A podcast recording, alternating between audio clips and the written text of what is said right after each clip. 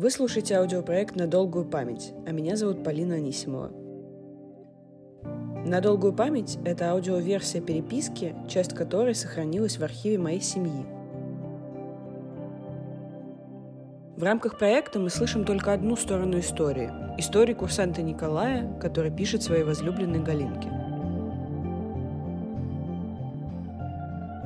Что отвечает она ему? Отвечает ли? Что она чувствует? Есть ли у них будущее? Все это нам предстоит узнать вместе с героем. Работая с этими письмами, оцифровывая их и записывая, я хочу не только рассказать одну из семейных историй, но также воспроизвожу такую незнакомую моему поколению ситуацию долгого ожидания ответа. Письма могут приходить через день, а могут не приходить недели или даже месяцы. Так и новые эпизоды аудиопроекта я буду выпускать ровно в те даты, в которые Николай писал письма. Писал и никогда не знал, когда именно ждать ответа.